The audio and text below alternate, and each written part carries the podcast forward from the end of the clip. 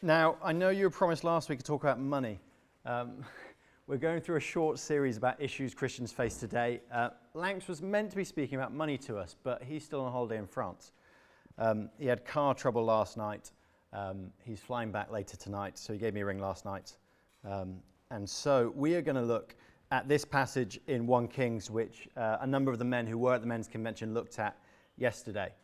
Uh, it was an amazing encouragement. We had a few thousand men uh, singing praising to God, hearing his word preached. And our first uh, talk we looked at was this story of Elijah on Mount Carmel. So today, all I'm going to do is I'm just going to talk us through the story uh, and see what God has to say to us today. We learn in this story that God is sovereign.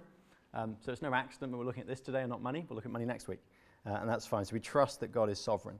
Um, men, if you were in the room yesterday, please don't switch off. Uh, the majority of this won't be new, it won't be different to what you heard yesterday.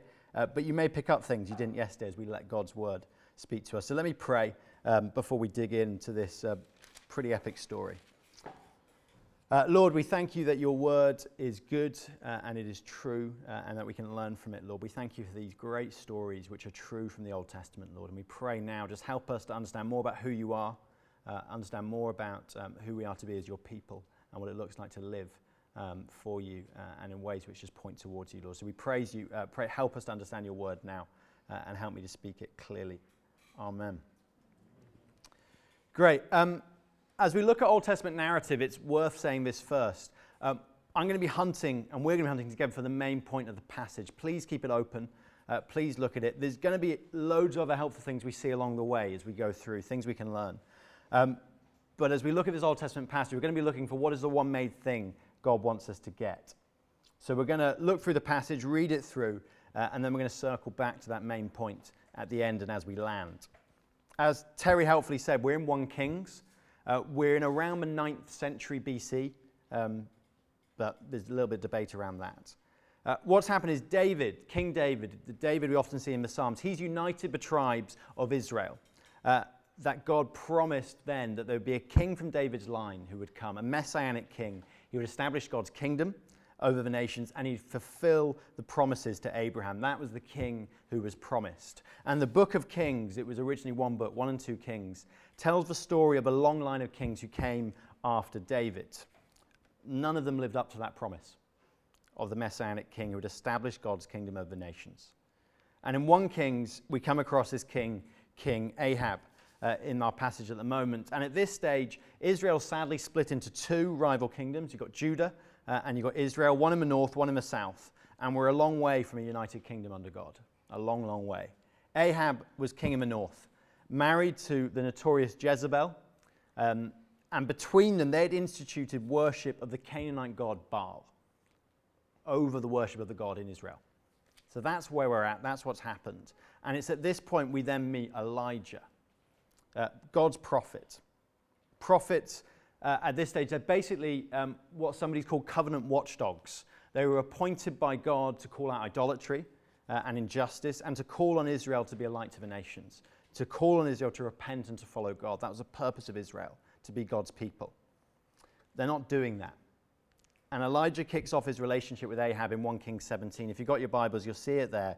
Right at the start, it says, uh, Elijah the Tishbite from Tishbe in Gilead said to Ahab, As the Lord, the God of Israel, lives, whom I serve, there will be neither dew nor rain in the next few years except at my word.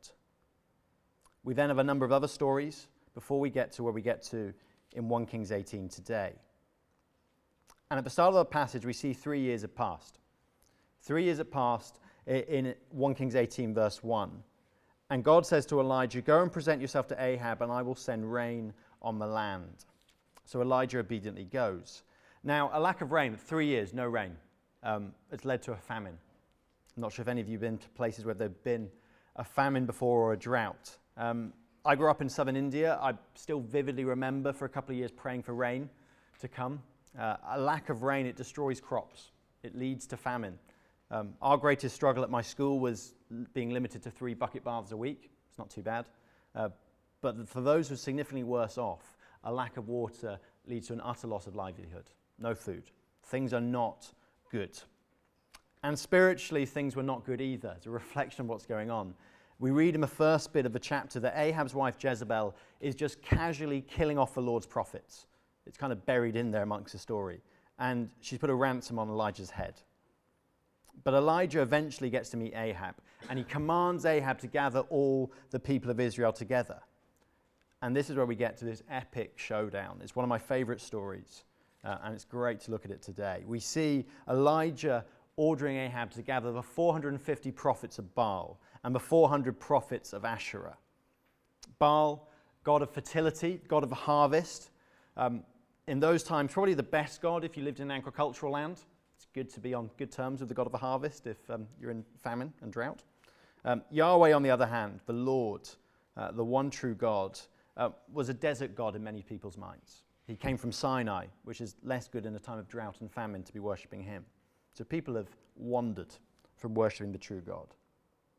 But the people gather, Baal's prophets gather, and when we see Elijah cry out in verse 21 to the people of Israel, says here Elijah went before the people and he said, How long will you waver between two opinions? If the Lord is God, follow him, but if Baal is God, follow him.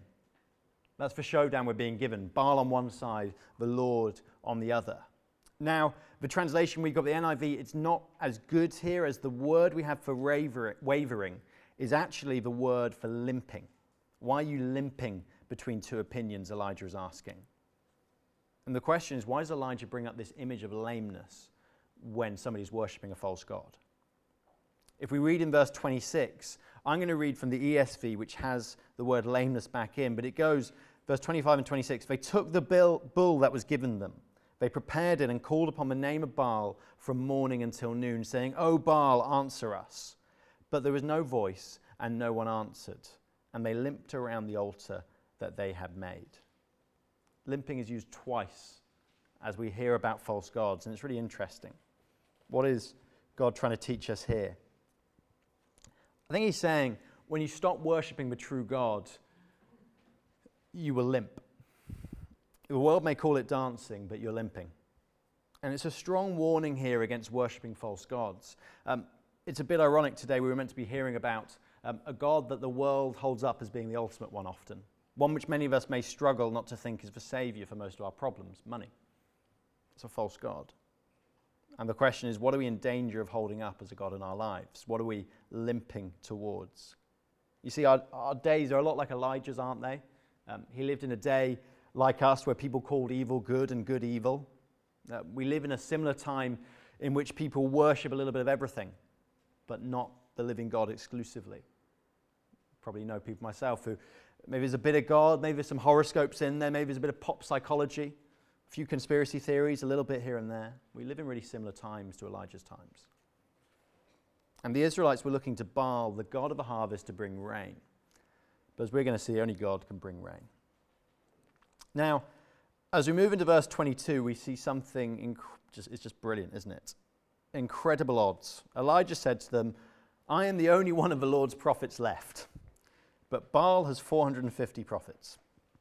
Now, 451, not great odds, but the odds God likes. God wants to make it abundantly clear who is God here.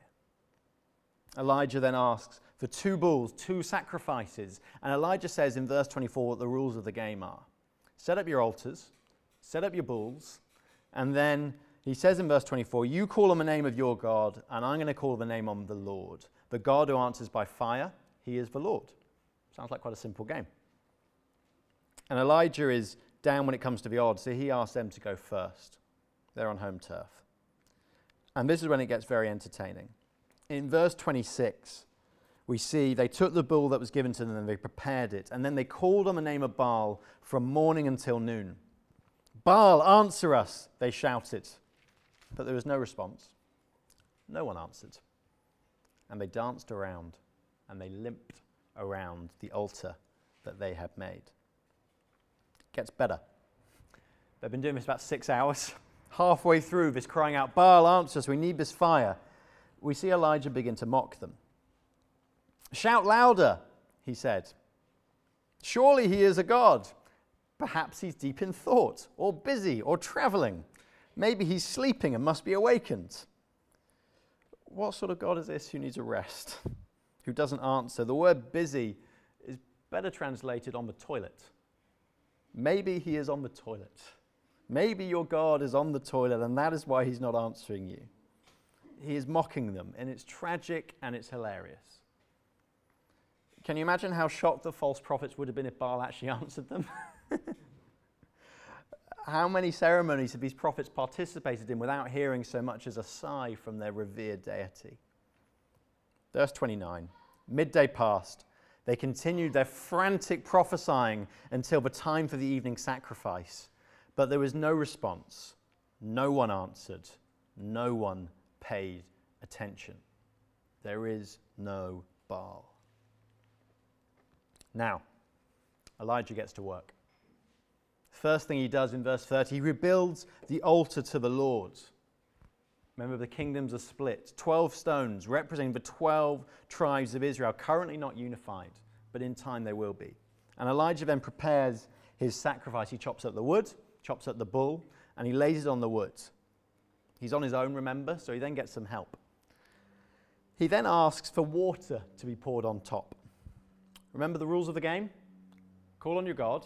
Whoever brings fire is God. I'm not a scientist. Um, I just had a lovely barbecue for lunch. There wasn't water in sight. Water and fire do not mix.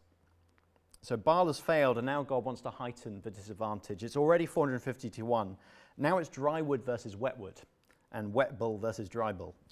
Uh, and water is poured on it until it fills this trench, a trench which could hold about 11 kilograms of seed. Again, I don't really know what that means, but it's a pretty big trench. And basically, he just keeps pouring the water on again and again and again until it fills up. And let me take a step back here and state that God loves a disadvantage. It shows him off for who he is, the one true and all powerful God. Uh, and a challenge for us maybe we have no place to complain if we feel we're at a disadvantage. We have God on our side, God with us if you maybe look at a friend you'd love to come to know Christ and you feel, ah, I'm really stumped about how they could come to faith, stop complaining. You have the Spirit in you, have God Himself to help with you. If you maybe feel your lot in life has been particularly bleak, your circumstances are too hard for God to turn around, too hard for God to make good out of, stop complaining. You're not at a disadvantage. God is sovereign, He's with us. The odds with God are always in our favor. Verse 37 Elijah calls out, Answer me, Lord, answer me, so these people will know that you, Lord, are God, and that you are turning their hearts back again. Answer me, Lord, answer me, so these people will know that you, Lord, are God, and you are turning their hearts back again. We've been hunting for the, the main point in this passage as I look through it, and I think it lands here in verse 37.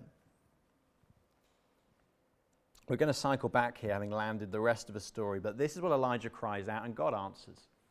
He calls out, God answers. The one true God answers with fire. Fire so powerful, it licks up the water which had overflowed into the trench. You see, when God shows up, we see real power.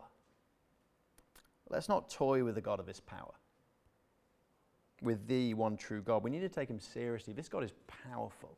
He is holy, He is righteous, and He is powerful. He's the main thing. He's not something to have on the side for us. He's not someone to worship once a week when it suits us to come to church. He's the main thing. When God shows up, there is power.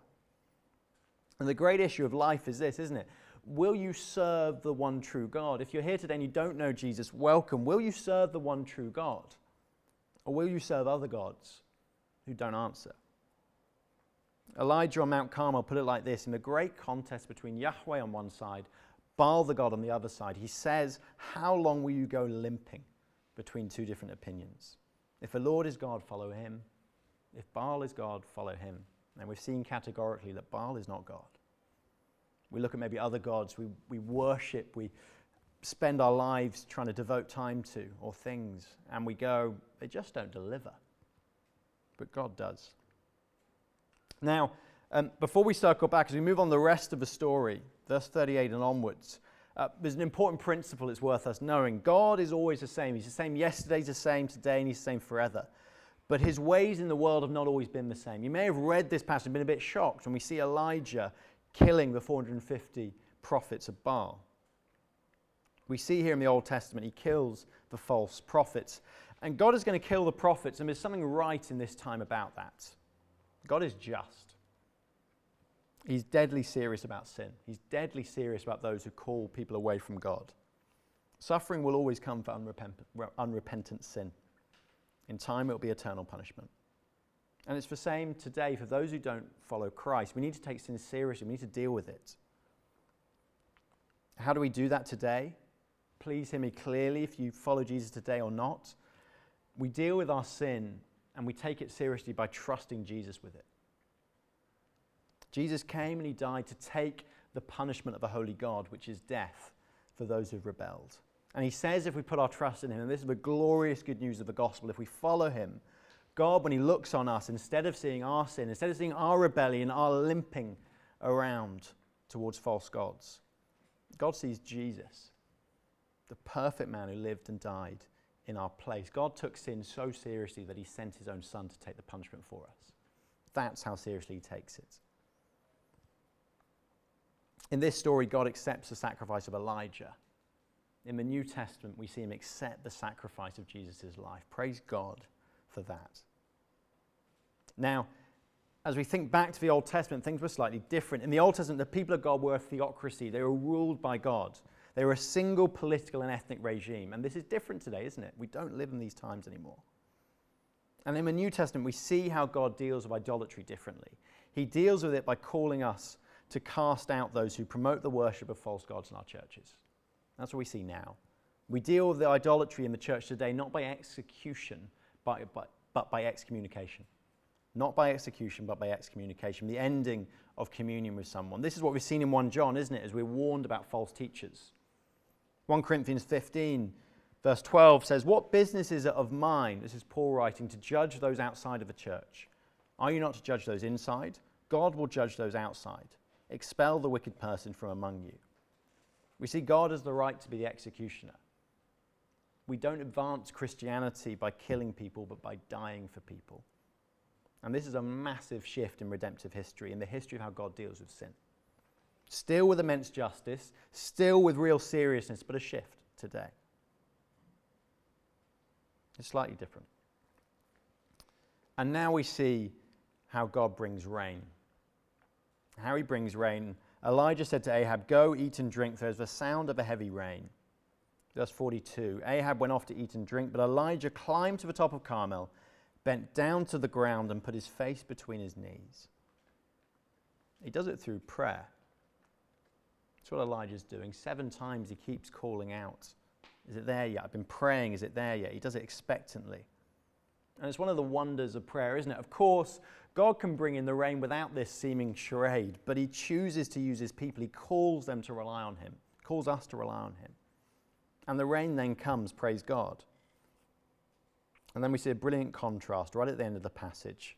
Verse 46 The power of the Lord came on Elijah, and tucking his cloak into his belt, he ran ahead of Ahab all the way to Jezreel. You don't limp when you follow Jesus. You don't limp when you follow the one true God, you run. Elijah runs. What a story. It's one of my favorites, but let us drive back in on this main point. Let's read verses 36 and 37 again we see at the time of the sacrifice, the prophet Elijah stepped forward and he prayed, Lord, the God of Abraham, the God of Isaac and Israel, let it be known today that you are God in Israel, and that I am your servant and have done all these things at your command. Answer me, Lord, answer me, so these people will know that you, Lord, are God, and that you are turning their hearts back again. It's the main point because Elijah tells us this. He stands before the people and he says, Let it be known today this is why this is happening. This is why this story is in the Bible. Let what be known? Two things he wants to make known. He wants to be loud and clear that you, Lord, are God and that you are turning their hearts back again. Elijah wants the people to know that the Lord, that Yahweh is God. None of the other gods people were worshipping are truly gods. None of them are worthy of worship. None of the things we worship apart from God are worthy of worship. And he wants the people to know that God is the one who turns human hearts to God. God is sovereign over people coming to know him. Elijah is saying, if anyone here, if anyone in Israel has turned to God on account of this miracle, And what a miracle it was. You'd, you'd pray and you'd hope that the people of Israel woke up and saw what was going on. If any of them came to know Jesus because of this, or came to know God because of this, it was not Elijah who did this, it was all God. And it's true, when we look at this passage, we go, wow, God rules over us when it rains. He rules over when fire comes. God rules, but the main point of this passage is God rules in our hearts. If you've turned to God in this room, praise God, God did that. God is sovereign, He's in charge, and this is a real comfort. God is the one who turns men's hearts. The story of Elijah continues into chapter 19. Read it later, it's a great story. But this is slightly bleaker in chapter 19. Elijah flees Israel after what happens as Jezebel threatens his life again. And it's a humbling story. A man who had just seen God set fire to a soaking wet bull covered in water and show his infinite power, he flees, flees in fear of Jezebel. God asks him what he's doing. And in chapter 19, you may have it in front of you, verse 14, God says, Elijah, what are you doing? And Elijah goes, I've been very zealous to the Lord God Almighty. The Israelites have rejected your covenant, torn down your altars, and put your prophets to death with the sword. I'm the only one left, and now they're trying to kill me too. It's humbling to see how quickly Elijah forgets. We forget so quickly, don't we? We need to keep remembering that God's in charge. He's the one true God worth worshipping. The New Testament, it picks up the same point in Romans 11. Uh, turn with me, if you can, to Paul's letter to the church in Rome. I'll get you a page number when I get there myself. Somebody can yell it out if they get there first in the red Bibles. 1138, page 1138. We see Paul writing to the church in Rome. And in verse 1, we see Paul say, I asked then, did God reject his people? Remember what Elijah's saying? I'm the only one left. I'm the only one left. Did God reject his people? By no means. I am an Israelite myself. I'm a descendant of Abraham from the tribe of Benjamin. God did not reject his people whom he foreknew. Don't you know what scripture says in the passage about Elijah? How he appealed to God against Israel. Lord, they've killed your prophets, they've torn down your altars. I am the only one left, and they're trying to kill me. What was God's answer to him? I've reserved for myself 7,000 who have not bowed the knee to Baal. You see what God says in response to Elijah? When Elijah is fearful, we see the reminder that God does not abandon his people. God is sovereign, He's in charge, and He does not abandon His people. I have kept them, it says. God kept His people. There's a remnant chosen by grace, chosen by God, and this is the case in every generation. There's a remnant chosen by God. God rules my heart, God rules your heart. He is the one who's in charge, He is sovereign. And I think it's, it's a real comfort, isn't it, when I think of my friends who don't know Jesus. Many of them have heard the gospel, who I've told about Jesus. God rules their hearts, and He can change their hearts. Where did my faith come from? From me? From me suddenly getting wise to it and suddenly go, oh, I understand this now? No, God did that. When did I, when did you decide that following Jesus was the best way? God did that. And this is why we praise God. How could we praise God if we were the people who did something? If I was the one who wisely made my own personal decision to follow Jesus, God is the one who saves. He is the one who turns hearts towards Him. It's not a comfort if we ascribe sovereignty in this world to man. It really isn't. We heard it in Hell's prayers.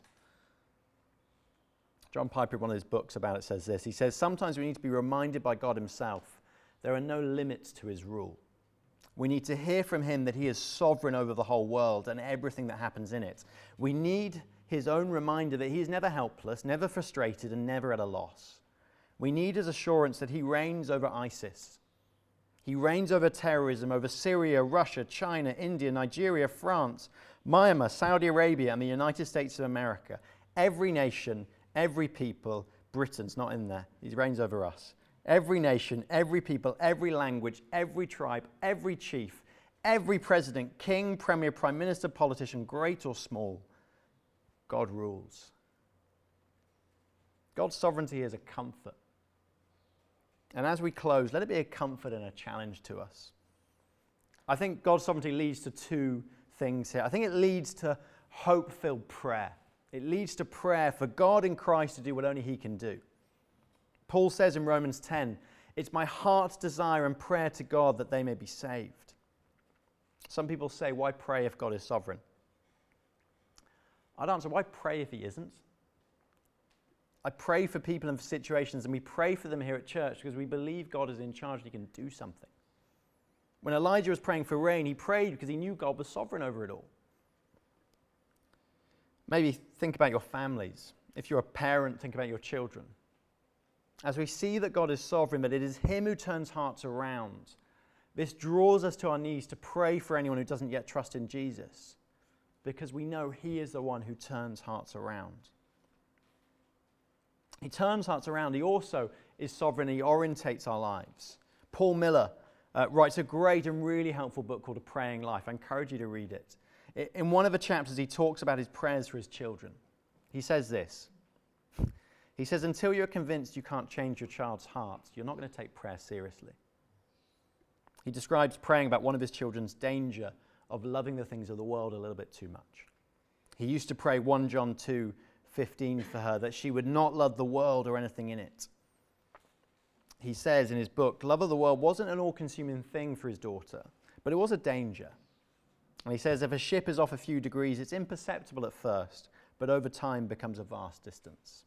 So he was praying for her. So he wisely says, I was praying to prevent the distance of a heart gone astray. I prayed for little Emily because I couldn't get inside her, her heart. Back to 1 Kings 18. Elijah wants to know that God is God, and He is the one who turns hearts around. So I think it leads to joyous, hope filled prayer. I think it also leads this sovereignty of God to a hope filled, bold, and joyous evangelism, a passion to speak of Jesus.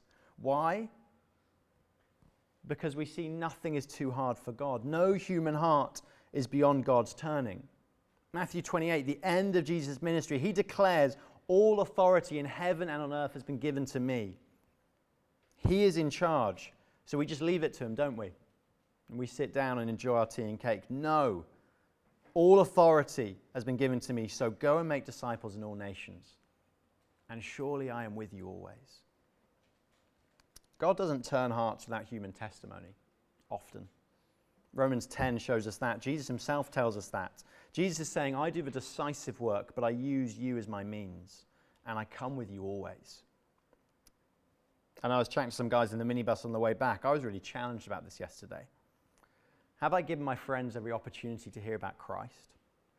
Do I pray passionately for God to save them? Are there some friends I just think might never turn to Christ?